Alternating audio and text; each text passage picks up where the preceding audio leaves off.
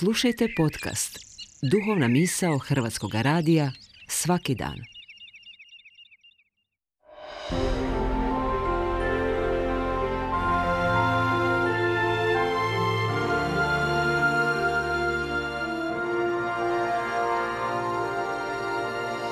Duhovna misao. Urednica je Blaženka Jančić.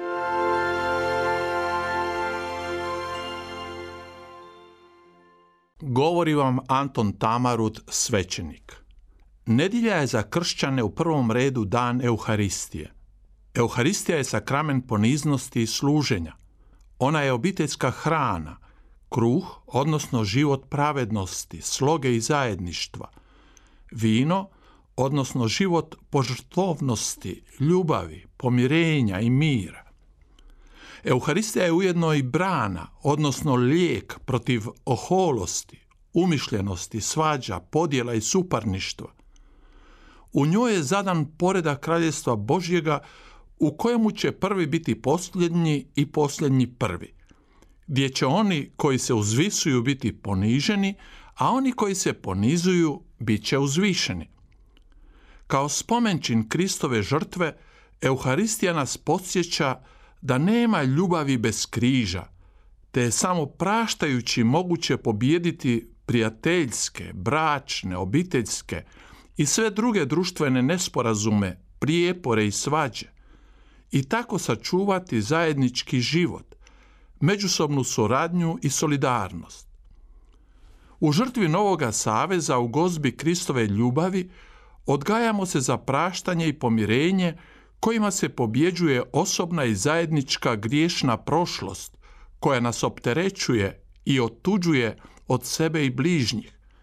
Tu učimo kako se samo na prihvaćanju sebe i drugoga u punoj istini i ljubavi može graditi novi svijet u kojem će se različitost drugoga doživljavati kao bogatstvo zajedničkog života, a ne kao smetnja i prepreka.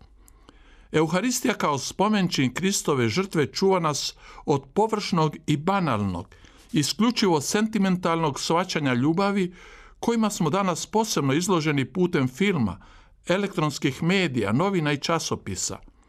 Sakrament Euharistije čisti i bistri pogled duha da bismo mogli novim, milosnim očima gledati na sebe, svoje bližnje i na stvoreni svijet.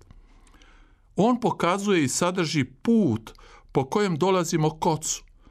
Po tom sakramentu ljubavi dolazimo također k sebi. Prilazimo bližnjima, oplemenjujemo svoj odnos prema zemlji, njezinim plodovima i svim stvorenjima. Jednom riječju, Euharistija je sakrament novih očiju. U njemu je naznačen i sakramentalno sadržan cilj našega zemaljskog putovanja – novo nebo i nova zemlja, svijet u kojemu je Bog sve u svemu. Zato se u tom sakramentu obnavlja iskonska radost i zahvalnost za dar života, za mogućnost i sreću susreta i zajedništva s drugim ljudima.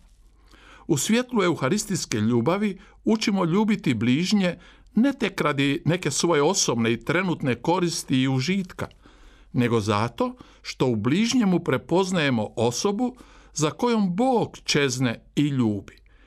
I sebe same prepoznajemo kao jednu od takvih osoba.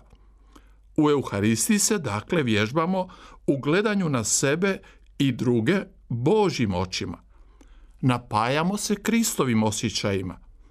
Ne prosuđujemo jedni druge po društvenom podrijetlu i statusu, po izgledu i naobrazbi i ne uspoređujemo se po vanjštini nego se radujemo zajedničkom pozivu na sudjelovanje u slobodi i slavi djece Božje.